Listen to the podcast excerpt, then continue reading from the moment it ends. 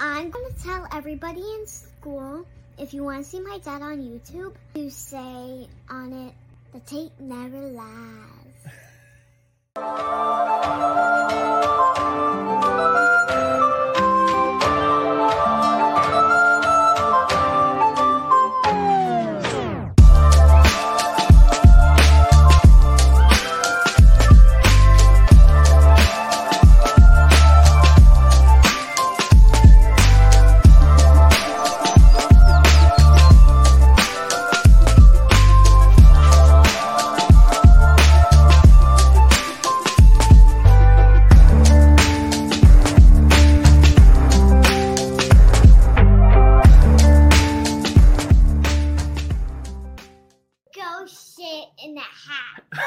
Yes. For Lord Cars. Hear ye, hear ye, hear ye. Man to the people. You know it's cars keys. Let's get it started up. Give me the car keys. Lakeshore Drive. Blog boys drive away with our takes like car thieves. We study tape and thrive. Analytical preparation, that's what cause is given. Cars don't discriminate, teaching the men and women. Each and every week, there's nerd to get your focus. Never manipulating stats, lore, cars, no hocus pocus. Cars, keys, they never lost. Checking source, never gonna find a better scouting report. Cars going live with the smartest man, my bestie. Deciphering holes on the defense like Getsy. New show, uniforms, orange with the dark seats. Tape never lies, patrons. This is Cars, You know Keys. Let's get it started up. Give me the car keys. Lakeshore Drive. Blog boys drive away with our takes like car thieves. Break down, we study tape and thrive. We gotta break down tape like detectives. No hot takes, just real football perspectives. The Bears nerd dropping science on his terms. TTNL giving Bears press like a perm.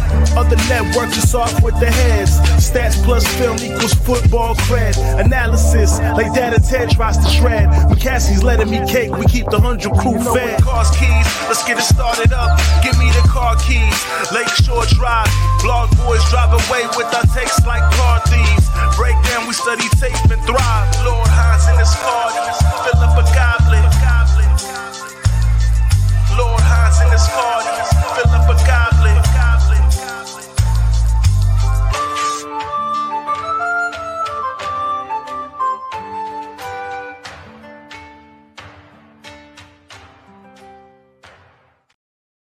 Hey, Cars, Keys, season two, episode 35. This is going to be the quarterback show. All Justin Fields all the time. As Cars is throwing shit in his room back there, I can see. I'm just kidding. We're going to talk Bears football, maybe a little quarterback. Who knows? Let me go see if my guy's ready to go.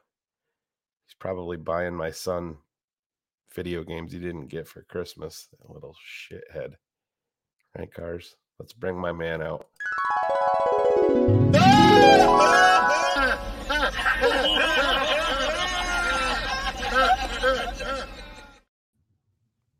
There he is. What's going on? Oh, you know, just watching Twitter implode upon itself, social media, you know. Oh, the the fan apart. police. Uh, yeah. Oh man, and the season isn't even over yet. Just imagine what it's going to be like in the, you know, middle of March when we have a month and a half to get some concrete answers. But yeah, It's you know, um, I don't know. It it just becomes a mess, right? Just overall, I think everybody's in their lanes. There's no point in in doing this, even after they make the the change.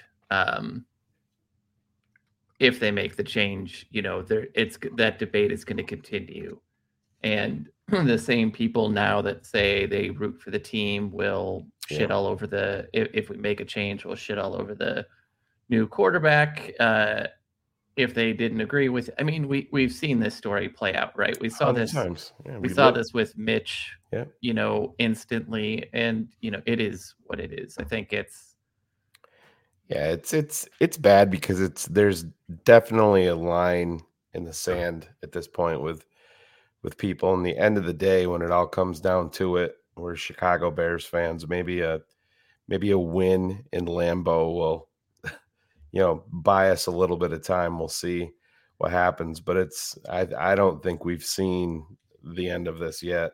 Oh by Oh, God, no. I- it's gonna get it's gonna get worse. And if they do make the change, it's gonna be uh it's the um, bars are so fucked up. I mean, Yeah, it's it it. If you're a fan for him, the bar is so low. If you're against, you know, for what he needs to accomplish. If you're against him, the bar is so high that there's Yeah. no way he could meet it. Right? Like there's there are these these really polar opposite situations yeah. and you know I, I think if you're subscribed to the athletic I, I really think they've done two really good kind of middle of the road articles on the situation uh, adam jahns yesterday fishbain today i think they're definitely worth the read it's but what you see is it's very difficult to have a a nuanced conversation right it's Oh yeah.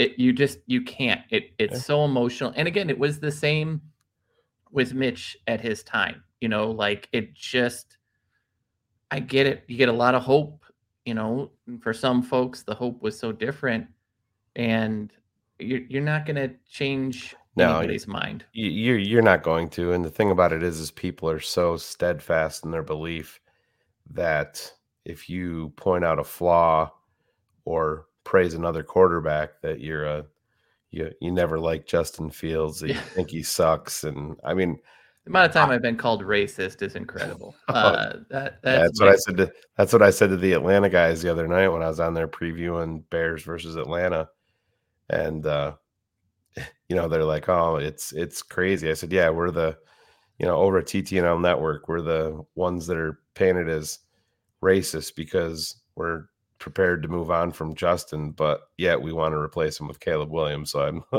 you please explain that one to me but it it is what it is I'm not even going to let that stuff bother me because it's pure stupidity but um you know it's I think I know the direction this is going cars and I I honestly don't think it's as layered as we make it seem to be and most fans make it seem to be. I think the end of the day, I think it's a pretty easy decision to make when you're moving forward if you have the number one pick. Yeah, I you know it, it- again we'll we'll see that. I I think you know when you look at games like Arizona yes last week, right? It Mhm. really it really makes it tough to do any sort of um real analysis on it. You know, like Right. the game plan was terrible last week again. Uh the execution multiple different ways was terrible. Um, it's it's kind of this continuing thing. You saw Darnell Wright, who had an incredibly up and down game, which was was very disappointing. And you saw a defense to me that I thought should have been more impactful uh, and should have had more turnovers. And it was was one of those games again last week, which I think is very perfect when you talk about the Flus era. At no point, even up 21 to nothing, Yeah. did you feel comfortable? No. That's It what I It was said the closest 21 to nothing game that you can possibly have. Absolutely. And I said to people last night, cars, and we were on keeping it 100. Uh, there was people in the chat getting really fired up. So I'm like, uh, we pivot, you know how we do it here. We pivoted live on air, and I'm like, I called out a couple of people in the in the uh, chat room, told them to hit me up on Twitter, and I would send them a link, and we could debate the situation live on air. And of course, none of No. them showed up. But the problem is, it's just it's ah, man, the people, the the pro flus crowd, it's 99.9% defense. Look what he's done with the defense. Where do you build your case as a head coach that he's making progress on offense? And even and even defensively, week in and week out, it's inconsistent. Yeah. You know, that's a again, that's a bad Arizona team. Yeah. And sure, we didn't allow them to to run the ball as well as they did against San Francisco. But that's a game to me that I think you really should have controlled the line of scrimmage a hell of a lot better. I mean, you saw it a couple different times. What really stood out to me was how Kyler Murray's height impacted throws that were there, but then someone was in the throwing lane.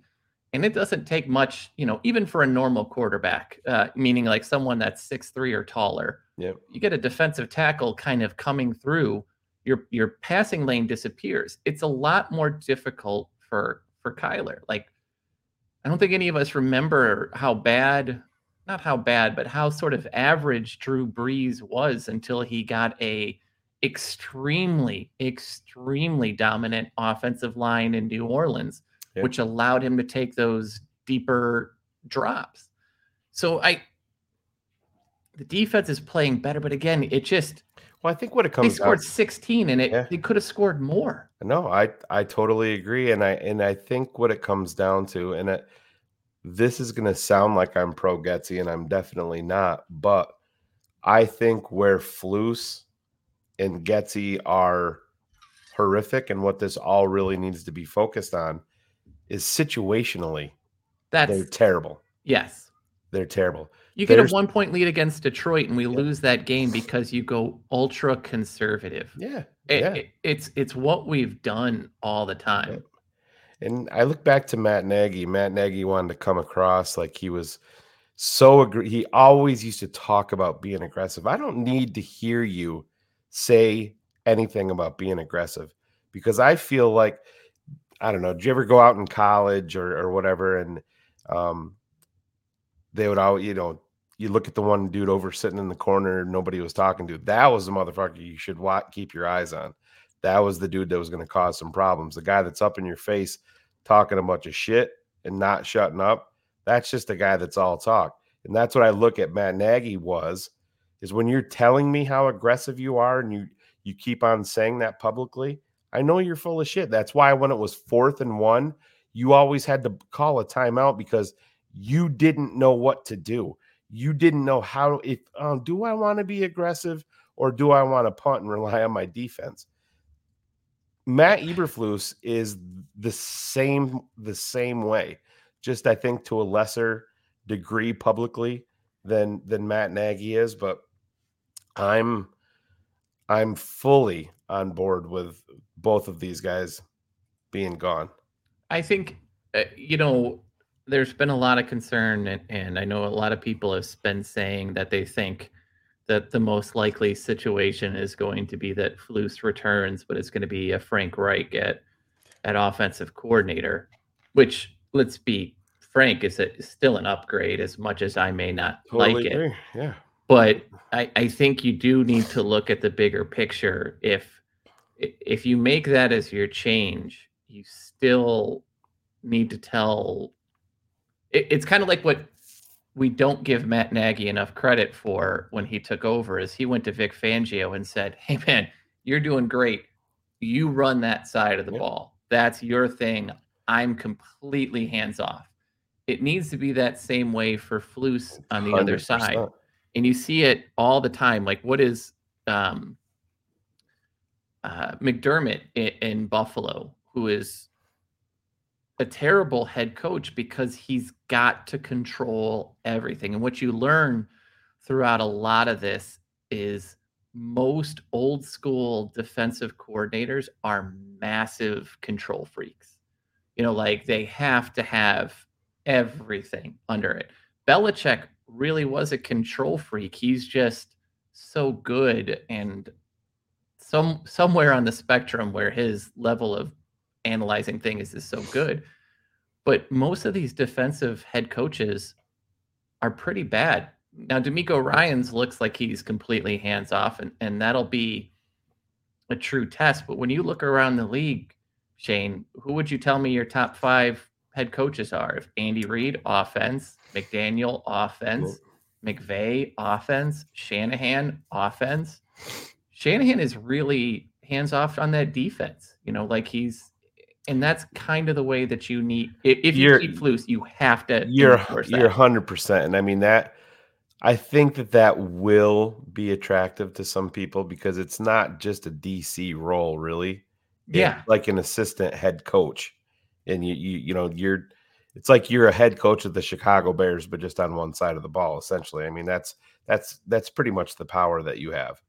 Oh, And if you come into it, either either pathway that they take, if they decide they're building with Justin and they're gonna cash in on the war chest of draft picks, or they get the number one overall pick and they take Caleb Williams, that is going to be a, an attractive thing for somebody coming in. And you know, Courtney Cronin brought it up and talking today, and this is the stuff that makes me gets me worried.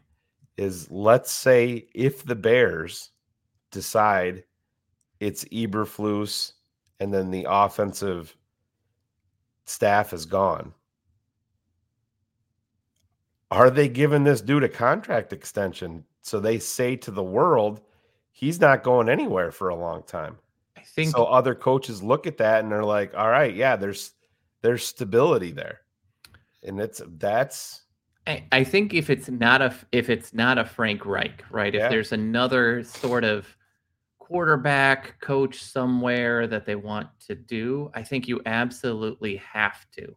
Yeah. Um, but if it's a Frank Reich, I don't think you have to because Frank isn't going to have as many options at this point. So that's the next layer to this is really who Right. who would they target? And you know, I think earlier we we kind of said that um I thought that if if Getsy stays, that it's more of an indictment or more of a statement that Justin stays. Um, but I've really flipped on that. I think I think minimally the Bears have to understand that that marriage now between the two is just not working, and it, could be a double fall guy situation, right, where they both are. It could be a singular fall guy, but I I do really think that if if they make the decision that Getsy is to stay, I think that changes the the quarterback conversation. Um, and I I don't again I don't know why you would sit there to say that he should. If if if folks remember all those years ago, um, one of the things that I struggled with with the Matt Nagy and Mitch Trubisky is I saw a lot of the issues with Mitch, and I thought that Matt might be a better play caller without him.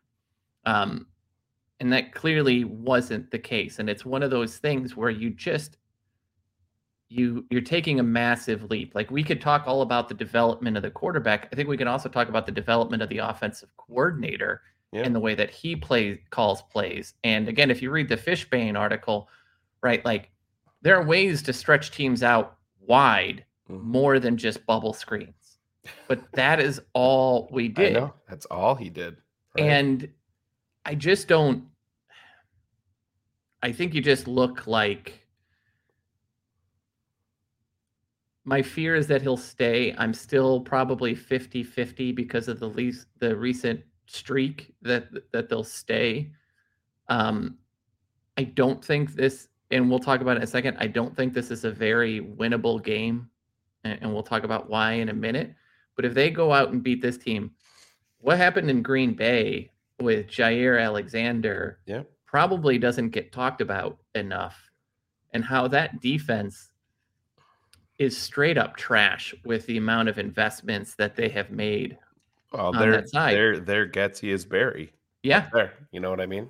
Well, and but I think their Ryan Pace is is Gute, right? Yeah. Like a lot of overpaid, bad decisions that don't work out. Eh, Jaire is great. He gets injured a lot, but if, if this is what's happening in your locker room, this is a sign that there are little cracks developing and and these sorts of things. And I say all that because if you go through and win the next two games and you're eight and nine at the end of the season, it gets a lot harder to fire your head coach. It was easier five weeks ago when we were just straight up ass. But it gets uh, the more we win, the more difficult it probably does come to to get to him.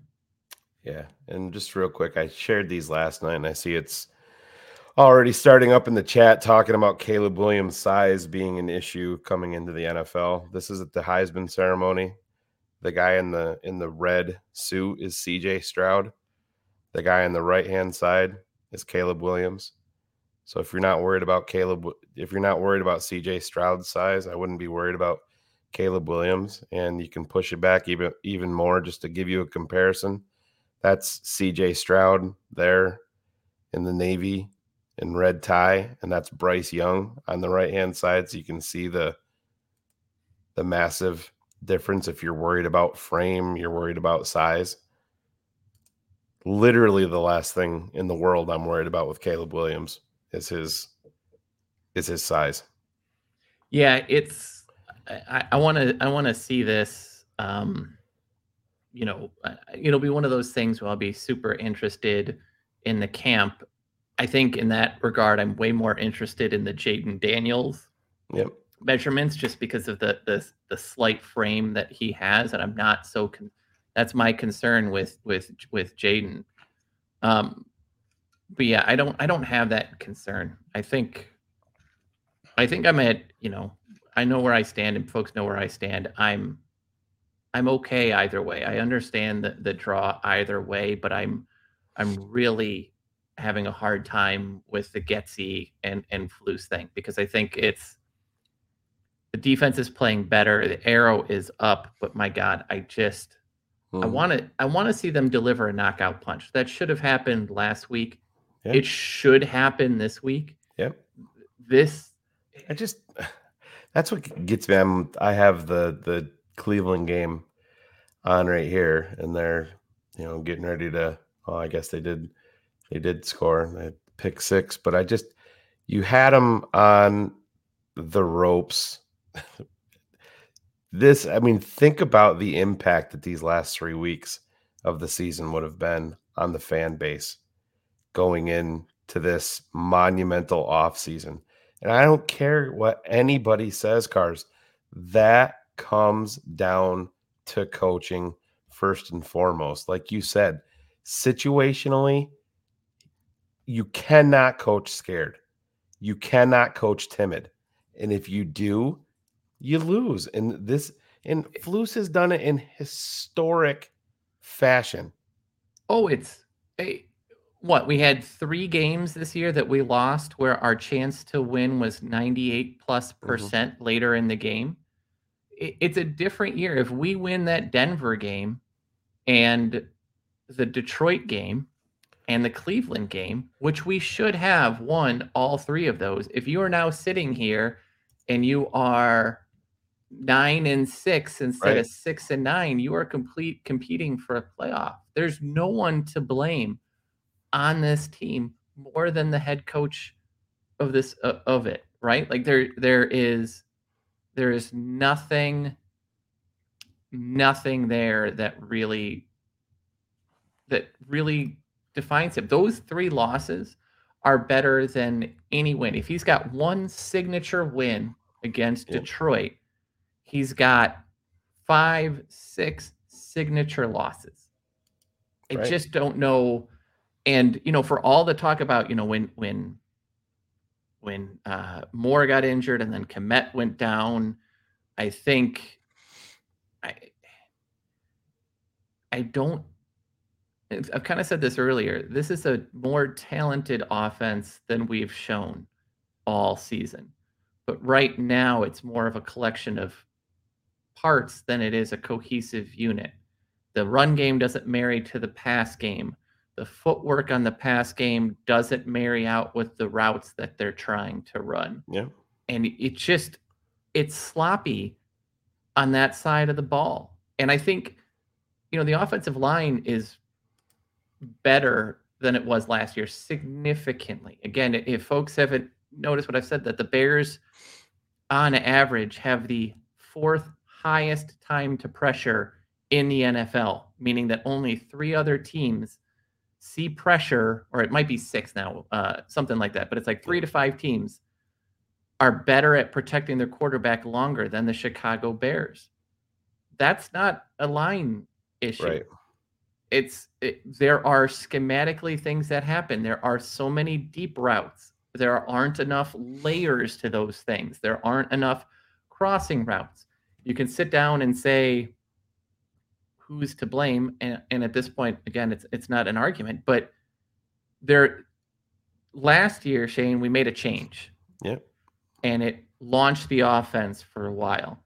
This year, there is no change whatsoever and it's it's inexcusable Yeah, and they went back to start off this season. They went back to exactly what wasn't working from jump last year, and that- it, it wasn't it- working but now they had dj moore yeah, so it right, should and work. it just doesn't. Yeah. None of none of it makes sense. None of it makes sense. from donta the use of d'onta foreman and the non-use of d'onta foreman early in the season you know some of the the ways that we didn't leverage and, and use um, the tight ends and i understand that he had a big drop uh, against cleveland but I, I really feel like tonyan and, and lewis have have not been used enough. We talked early about how blasingame was not used early enough. Like all of these things are are major issues for a- for a team that needed consistency and the simple fact that the run game has gotten worse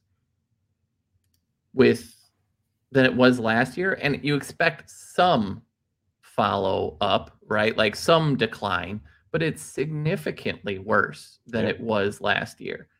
And yes justin's legs helped it but the run game was so physical and strong. And this year we've kind of taken a, an, a passive aggressive step back. It's all of these things to me again keep going back to the coaching staff is the problem but i don't know we will see i guess and, and that that concerns me yeah. All right, man. Let's let's get into it.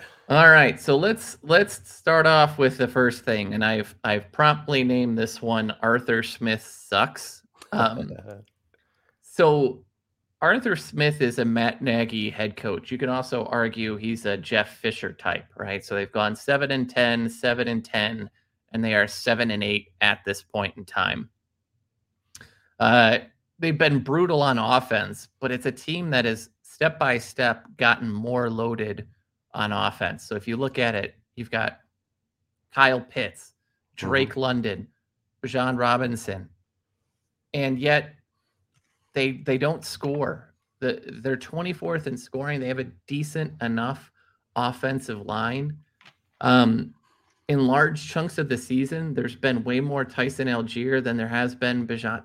The fact that Allgeier has 13 less carries than him, while still averaging a yard less per carry, is an insane statistic that I, I still can't wrap my head around.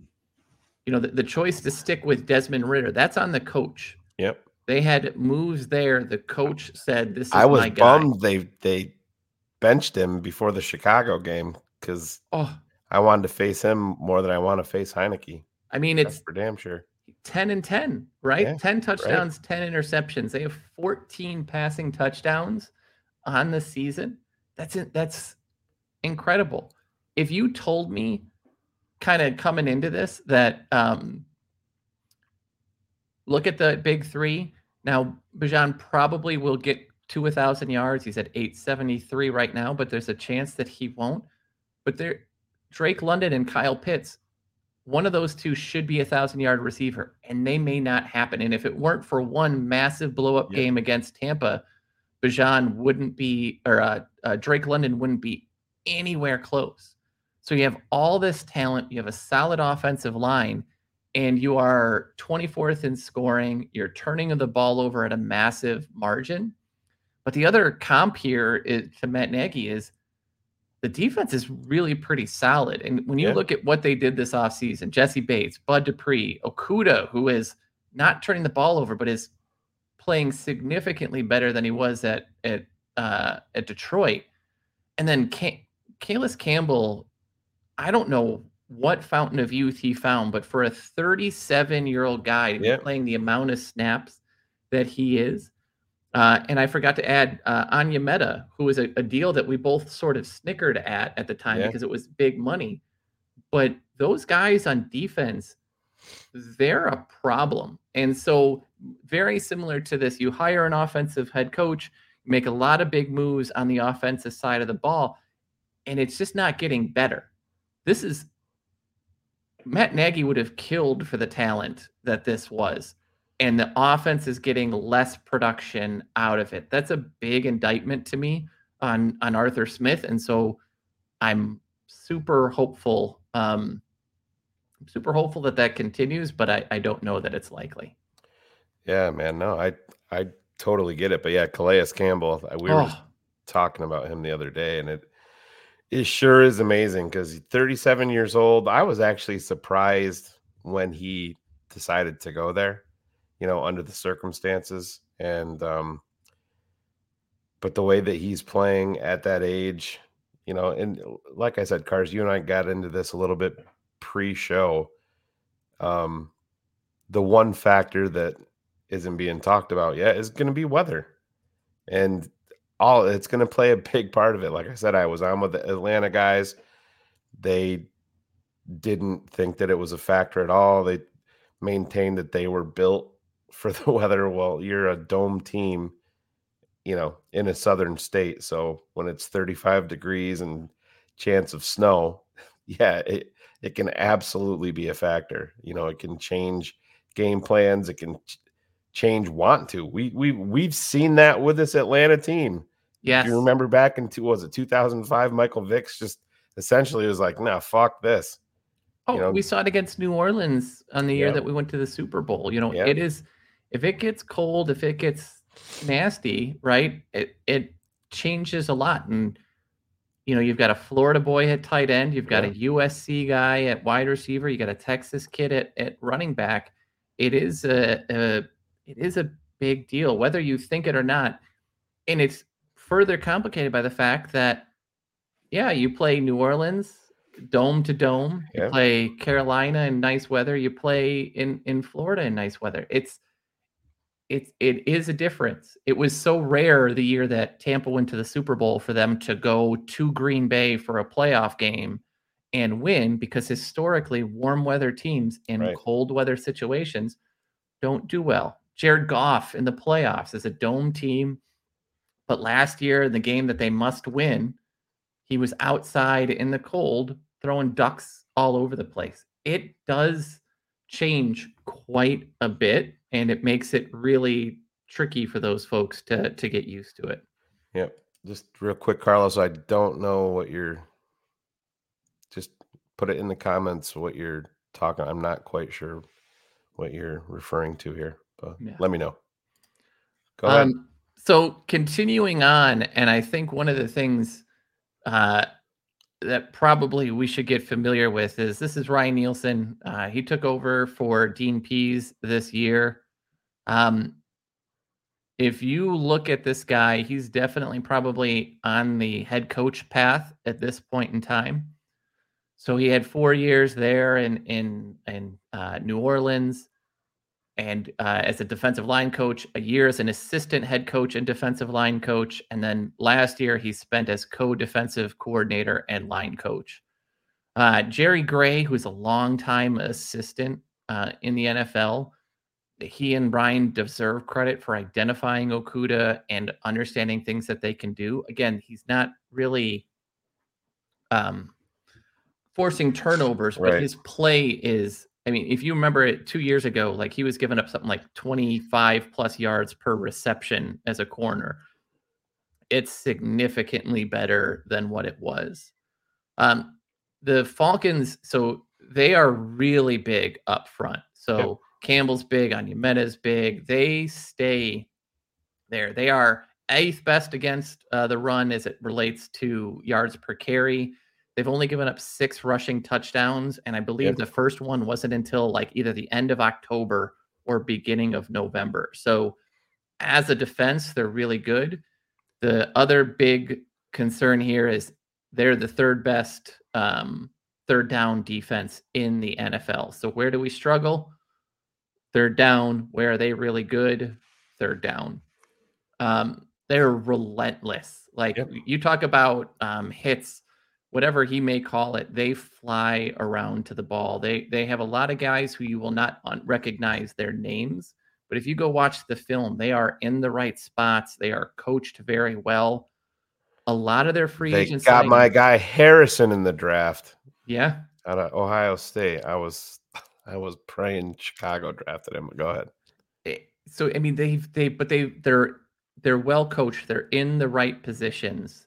Um, the last four weeks they haven't given up to any opponent 300 yards of offense.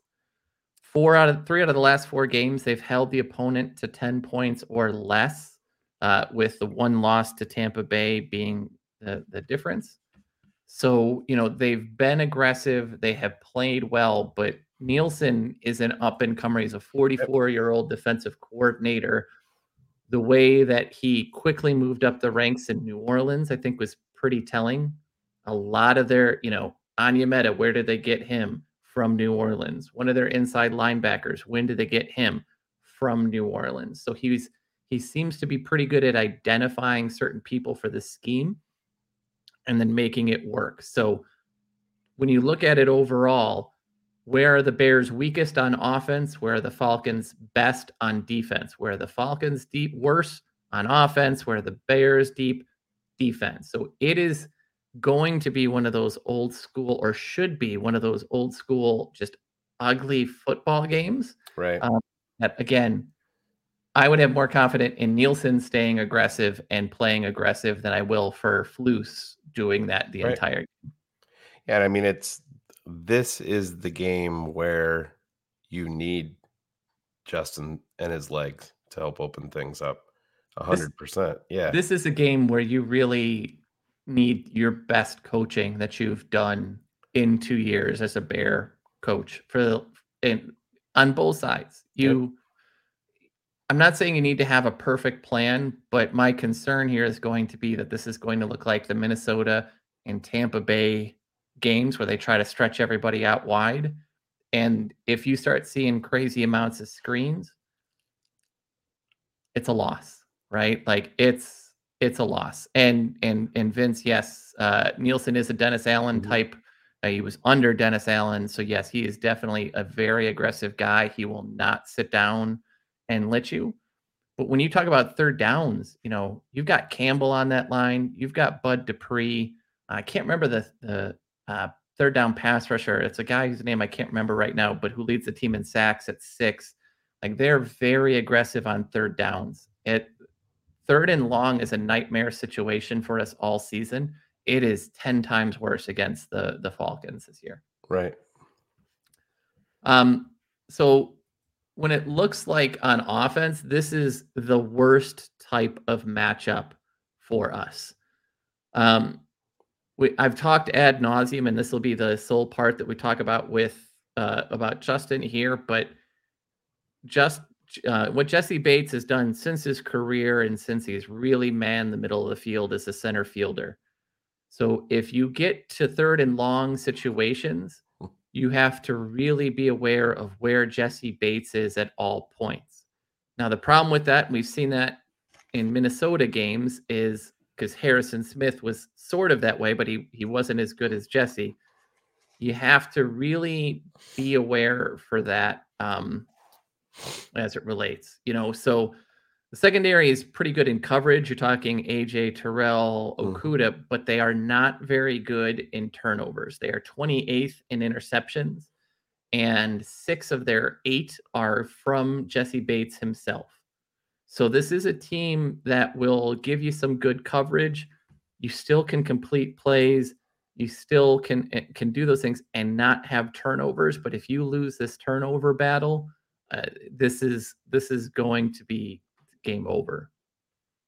Uh, that run defense is something. So Grady Jarrett, who's a name I didn't even mention yet, who now gets to play less snaps and get more of a rest in between, Makes him more effective. is really effective. Now that's an old line because I think Onyemata is over 30, Jarrett is 30, Campbell is 37.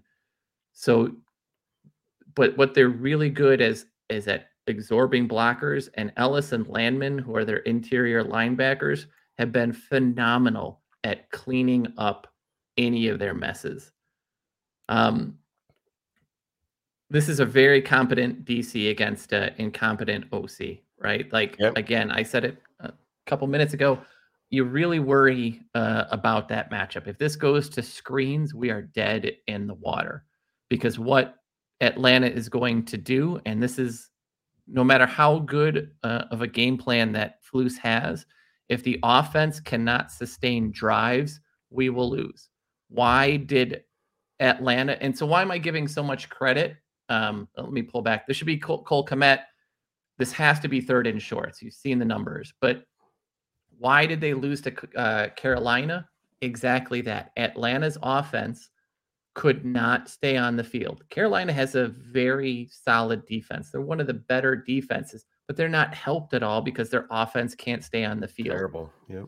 If we cannot sustain drives, if we cannot score points at all, if this is a, you know, if this is, um, God, whoever we beat uh, without scoring a touchdown, right? Like if this is uh, if this is how that game is going to be, we are going to lose this game because there are too many weapons on the other side of the ball. Um, Yeah, it's I- Minnesota, right? Minnesota, thank you.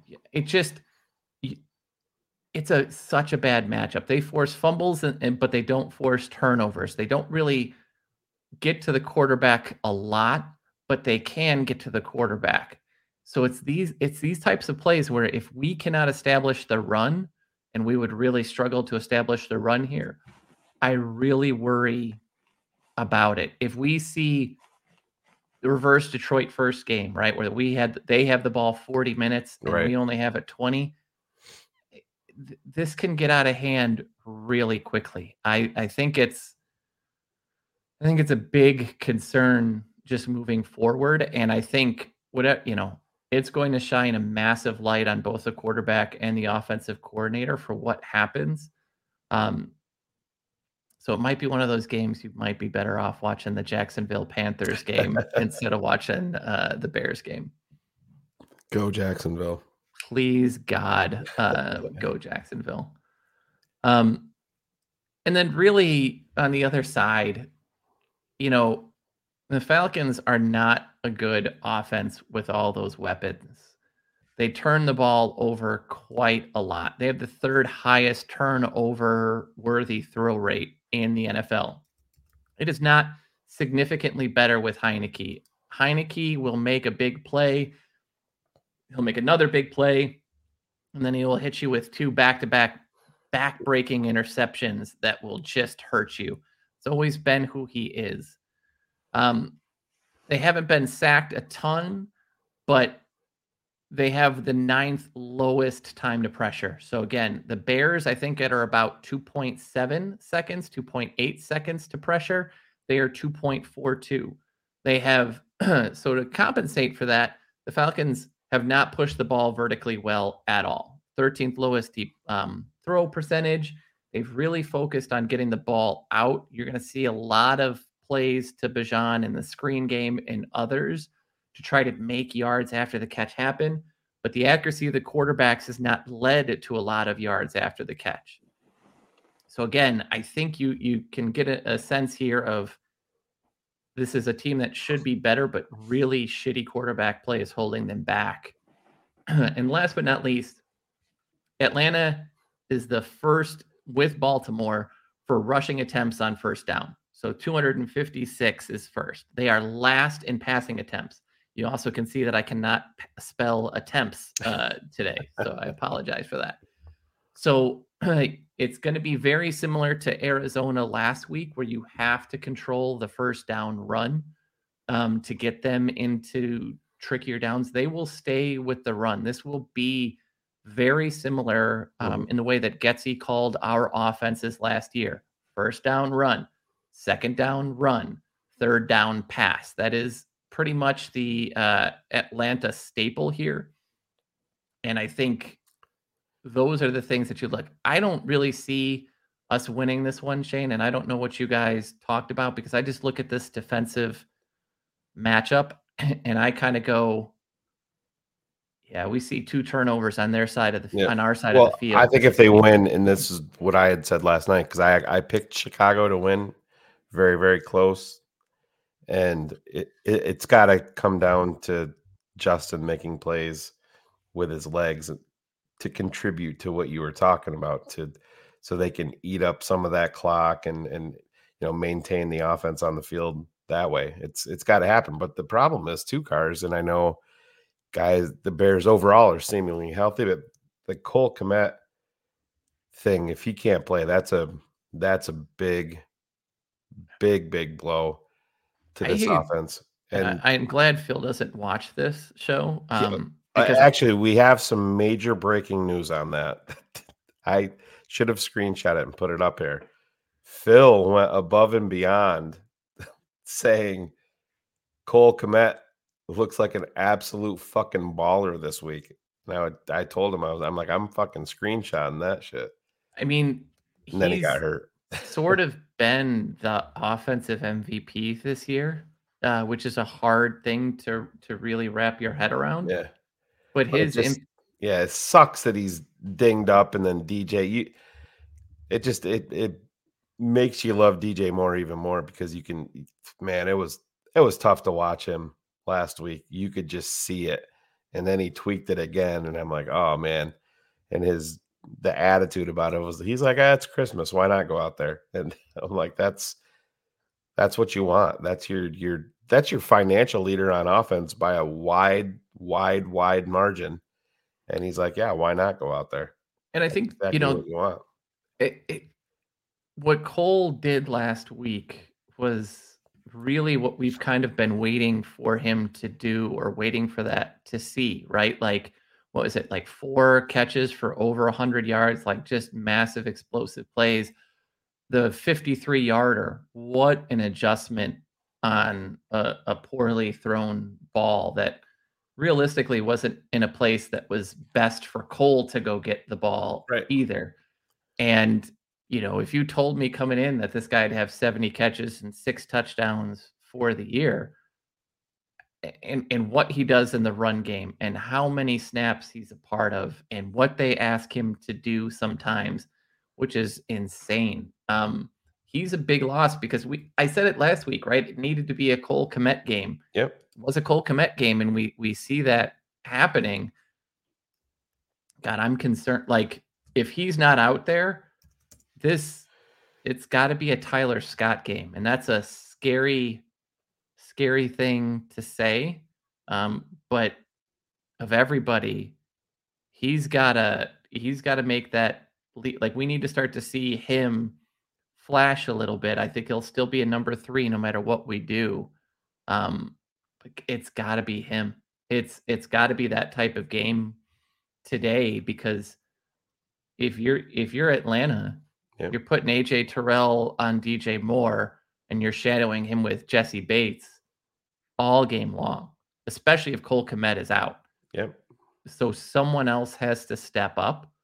Um, and I, I'm really hoping that it's it's Tyler Scott. It would be nice if it was Darnell Mooney, but I think it's it's more effective at this point or, or better for us for it to be a, a Tyler Scott game. And that's that's a scary thing to put in because I Shane, I know you're probably with me on this as well. This is not a game that I want Khalil Herbert No, absolutely not. being the workload back. No. Um, it's it's that's not a good. This is a form. This should be a Foreman game. This Yeah. should be a heavy dose of Foreman game. Yeah, Um, Totally agree. Yeah. I think- just- yeah. Go ahead. I think Roschon Johnson looked a lot better. Ran with more speed and less plod last week. Y- y- well i you could see the confidence in his face and and again guys i'm not you know roschon was dinged up there a little bit he dealt with a concussion and everybody comes back from those Yep. differently and maybe last week was the game where he started to feel like himself because he cars you and i talked about it live it's like oof that one run that he broke off it's like he looked he oh man he he was a plotting back that looked like he was a, a four nine guy I mean, it was like one. the old J. It looked like a James Allen type run. Yeah. Does that really age me? It probably does. Um, but that's ooh, there, not, there- not james allen versus baltimore when he popped Yeah. off for 164 yards, but It was like, or the old Lewis Tillman days, right? Yeah, like we'd give yeah. him 25 carries at three and a half yards a carry, and, and we would go. It was, it was nice to see, and I think, I don't know, I I I don't have a ton of faith in this matchup. I really just, you're you're gonna count on on someone stepping up that hasn't yet, and God, I just we've we've not seen it. We've Yeah. not seen it the entirety of the the Flus thing. Every guy that we've kind of waited to make that step just, just hasn't, and it kills me. right. No, and and I get it. I just I I don't know. Maybe it's just my fandom coming out. I just I have a feeling the defenses we're gonna see one of those games from the defense where we're like, wow, these guys are, you know, they got it cranked up, and I think they're to the point where I don't want to say it's it's like it was back when when Lovie was here. You know, Lance Briggs said we never got mad when they turned the ball over. We never got mad when they didn't score. We just said to ourselves, this is another opportunity for us to go out and make a play. Yeah. And I think we're I think we're just about there with this team. And you, you can you can see these guys are getting more and more confident by the week. And like I said, I, I think weather is going to play a factor. And you know, if the crowd gets out there, you you force a couple of turnovers early, that sends a message, especially with the, if the weather is, you know, inclement and it, we'll, we'll see. We'll see. I think I ended up picking 26-20 Chicago. I mean, I I think one of the nicest parts about the last several weeks has been really the ascension of uh, Dexter as a as a Yeah. pass rusher. Yeah, he's going to have to be well, and he's going to be even beyond that. He's you talk about those first down runs. He's going to have to be a big part of of limiting though. You, you can't let these guys get into second and four, second and three, second and two, or you're going to be in No. trouble. No, and and when you look at it, right, like this is a team that's got of their five offensive linemen, four of them are questionable. I mean, they'll they'll very clearly play, but Bergeron is the only one that is healthy. McGary, Lindstrom, Dalman, and Matthews are all sort of dinged up right now.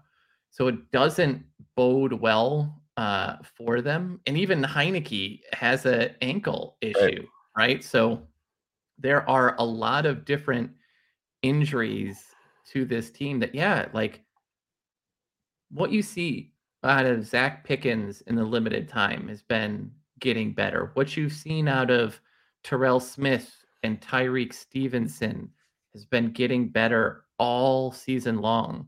You know, a lot of people have been taking shots at at, at Edmunds, but you know. Edmunds is asked to do something completely different than what Exactly. Roquan has been. He's there to take away passing lanes. There's a reason that Edmunds has what four interceptions this season, and Roquan had eight for his career. You know, as a bear, like these things, what they're asking him to do is so different. But what you've seen is these guys really start to ascend and get into their roles and get into their positions, and the the young guys as Dexter plays more snaps, you get really more comfortable with where he's going. That pairing of him and Billings is Yeah. a tremendous amount of fun to watch. Like Bergeron is going to be in trouble if one of those guys is over him. Justin Jones continues to make plays. Like it's Edmunds. Edmunds has four interceptions in his last seven games. Yeah. Yeah. I mean, it's, and again, what we're asking him to do is take away tight ends in the middle of the field. If you look at the game he missed, Yep. where did we get exposed? Oh, The yeah. middle of the field. So there's a reason that his big numbers aren't as big, but what did we get him for? Both his leadership and his turnovers and and four interceptions out of an interior linebacker is excess is incredible, right? And you take that any day. Right. And well, just to to show you to so just based on interceptions, just to show you what we're talking about. Since 2021, Roquan Smith has four picks. Yeah. Edmunds has done that the last seven games. It's insane. it's it, it it's incredible and uh i'm gonna s- hold on i want to there's one comment i saw that i want to try to find here because i want to share out for this uh creighton this isn't me picking on you but let's be real about tomlin as great of a head coach as he may be he has failed on the offensive side of the ball for his entirety right like as the the old guys have aged off eh, he finally got rid of Matt Canada when he should have last off season.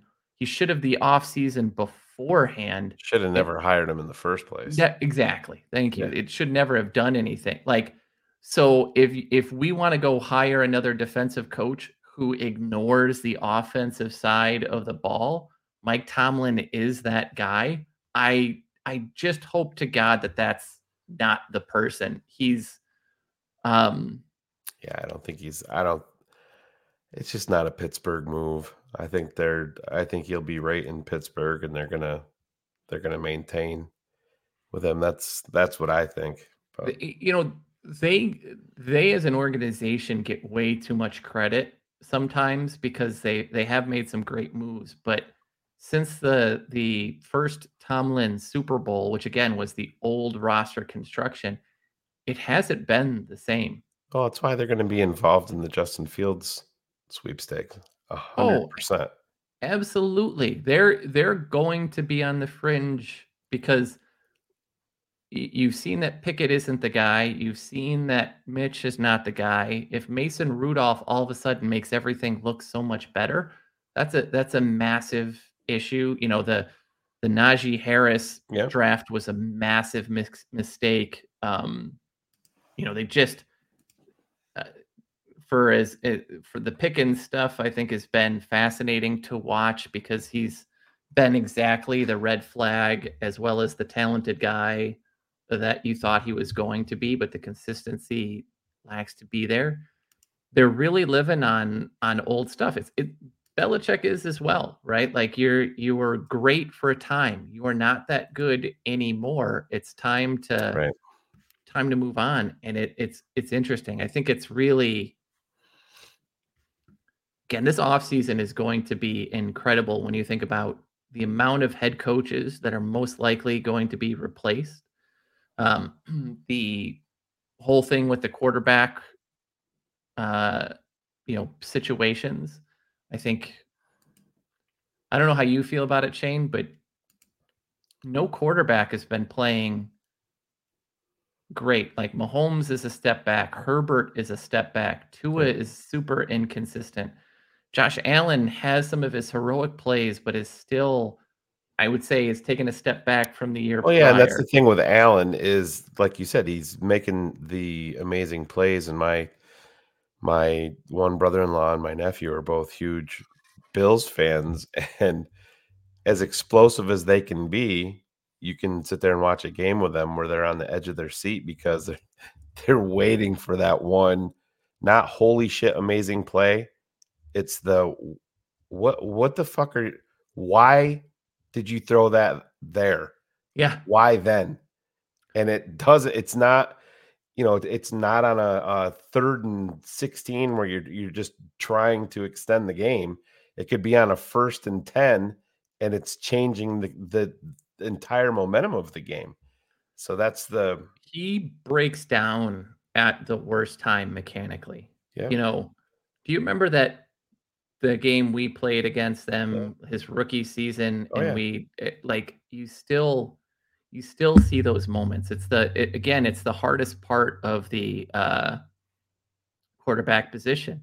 Jalen Hurts has taken a fairly substantial step back this year. i think and uh, i'm not defending oh, his injury much, but I- hurts. I think he's a lot more injured than I think that they're letting out publicly. And I'm everybody knows I'm no Philadelphia Eagles fan, but I've heard a couple of things too that he's they're essentially putting bubble gum and and you know a It's like glue gun varsity blues, right? Where they're Yeah, injecting something crazy in them to get them to keep play. that knee yeah. going Well, for him. But that's again, that's your problem with running quarterbacks.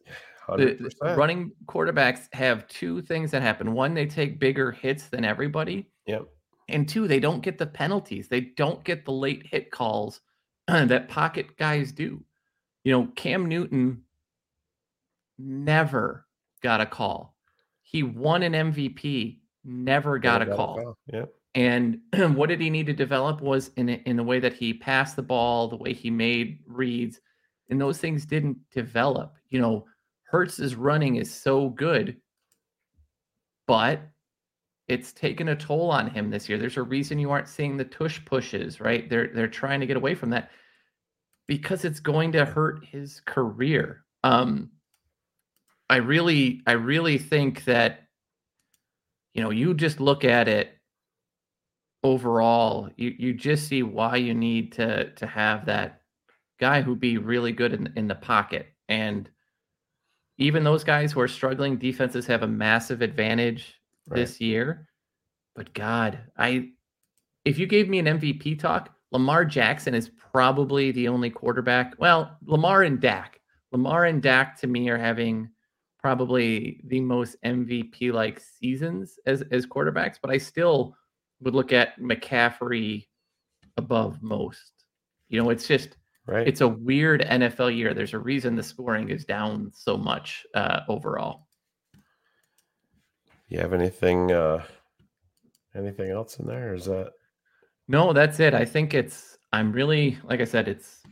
This feels like a loss to be. I hope to be wrong, but I think it is interesting. Again, if we win out, it really, you know, we go from, uh, you know, it really changes the dynamic of who's going to be available. So if we keep winning, it does come with a uh, small asterisk. There goes your offensive tackle, most likely. Like I said, you know, like Alt and Olu will be gone if you're picking past 10. And if you win these next two games, you're picking probably about 15, 16.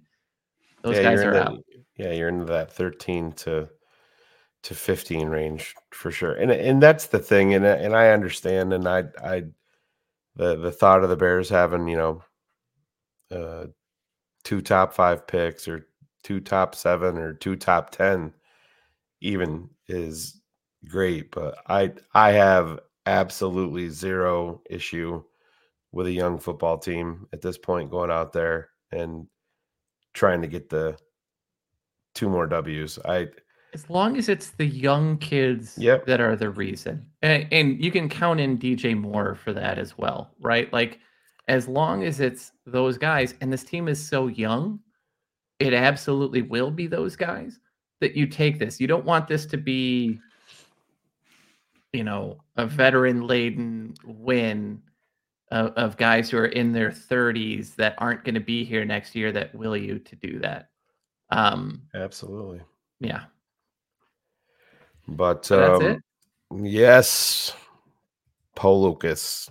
I've I'm coming down the the end of this sickness, feeling myself both. So that's probably why we're not going to make the 90 minute mark tonight. So I can. I've been live on air the last three nights in a row, along with dealing with this. So we're probably going to bounce out here so I can get out here and maintain my voice a little bit more because I do have two kids I need to yell at if they get out of if they get out of hand, right, Cars? You know how that goes. No, no. Maisie would never, Oof, right? oof. I- don't know about you, but it was uh Tuesday, so really technically the first day of school Yeah. break, and I was already reading the riot act to both children um, because they it gotten out so out of control. And as an only child, I had no idea how frequently siblings fought over Oh, the yeah. most random, random stuff. Oh yeah, Um, mine are ten years apart, man, and it's. I took a nice Christmas picture of the two of them. I think I shared that one with Yeah. you of them in front of the tree, and it was probably the only nice moment they had. Oh, literally 30 seconds later, it was nuclear war was declared. And yeah, I mean, a 12 year old and a two year old wrestling on the floor. Yeah, there's there's nothing better. So No, absolutely. Well, everyone, uh, you know, I hope everyone had a good holiday, was able to spend time with those that they care about, uh, and and really gets to reset. you know, I think I speak for a lot of TTNL. Uh, personally, 2023 has been an absolute shit year um, sure has. from top to bottom. And Get here 2024. That's yeah, right. I I'm super hopeful uh, that that 2024 is is a better year for us in TTNL and, and for all of you. I really appreciate again. Uh, some um, Creighton said some wonderful things on Twitter, but he's like, "Did you ever think that you'd be a Bears content creator?" And I said, I, I no, I, I never thought I would. And the fact that people kind of tune in and listen and, and participate in the chat, say it kind of every week, I really appreciate all of you and the feedback and the, the, the conversation. Uh, so thank you all very much. Thank you. Uh, hope you all have a really good uh, New Year's Eve. Keep safe. Don't add to the population. Don't take away from the population. Um, but here's to really a better 2024 from not just a football perspective, but from a life perspective. Yeah. Here, here. You couldn't have couldn't have said it any better. And I just want to echo the the same sentiments. We appreciate you guys as we wrap up 2023 here. Um, Cars and I have known each other for a a long, long time. And when they say you got to put in your your 10,000 hours to be, you know, an expert or to be really, really good at something, I think we passed that threshold back maybe in 1998 or so. Cars. I mean, it's The, the amount of late night times that we would be on a message board arguing. And if you listen, Yeah. if you think the Caleb Williams, uh, Justin Fields arguments are bad, we've basically been having some form of this since the 90s, whether Right. it's whoever. I- Yeah, if, if you don't know what the pick. if you don't know what the three thousand is, I don't want to fucking hear from you, right? I mean, I mean, we literally had to argue with a guy who told us that anybody over six foot six was too too tall to play the game of football. Um, so yeah, you, you really have some some crazy ones for sure. those were the days. But that's, I mean, we we got to give credit to that that message board, though. I mean, it's it brought essentially everybody from you know me, you, and Phil. That's where we all that's where we all met, and uh all these years later, now we're doing it, you know, live so everybody can see us every week and and even still to this point, I've been doing this longer than you have cars on the Yeah. you know the the pod versions and show versions of it, but it does you can sit back and and uh there's no stranger feeling when you're walking someplace or whatever and somebody grabs a hold of you or says, you know, TTNL baby and you have no idea who they are, but they know, you know, they know who you are. So we appreciate you guys so much and we hope you guys have a have an awesome end to 2023 and even a more fruitful beginning to 2024 and beyond. But uh, we're not going anywhere. We got lots and lots to talk about with this Chicago Bears team. And Black Monday is going to be very, very interesting because that's going to be that's going to be the first stone that is laid down for this new pathway cars next year and we'll we'll see what happens. even like I said, even more so than just the Bears. You know, when Oh, you look at like what's happened with Russell Wilson this year and Denver's sort of reset, their cap situation is going to make that tricky. How are they going to blow that thing up and start over and stockpile picks? Um, what's going to happen in Cincinnati? You know, there's a lot there with Tigas and the offensive line investments. What's going to happen in Kansas City? Yep. it's not the same. What you know, Jim Harbaugh is going to be a fascinating story of whatever happens with him. Like it's going to be nuts outside of the Bears, and that's what makes it the most fun for me when it's not just my team that's insane, that it's the whole league, and so I'm I'm really looking forward to it. I am right there with you, my man. But with that being said, I think we're gonna get out of here. Um, everybody enjoy the the game. The Cleveland Browns are currently up 34 to 14 as the the Joe Flacco train continues to uh, to roll. I mean, how impressive, by the way, is that, right? For where Joe Flacco Yeah. was and and He's turning he's consistently turning the ball over, but he's making some dime throws along the way. That's for That's for damn sure. 38 He's years old. 38. He's Yeah. seven years younger than me. And Yeah. At the end of his career, like before this, Yep. he looked so uncomfortable in the pocket. He didn't, he looked like a shell of himself. It just didn't feel the same. And for whatever reason, the dude has got massive confidence right now. And it's impressive.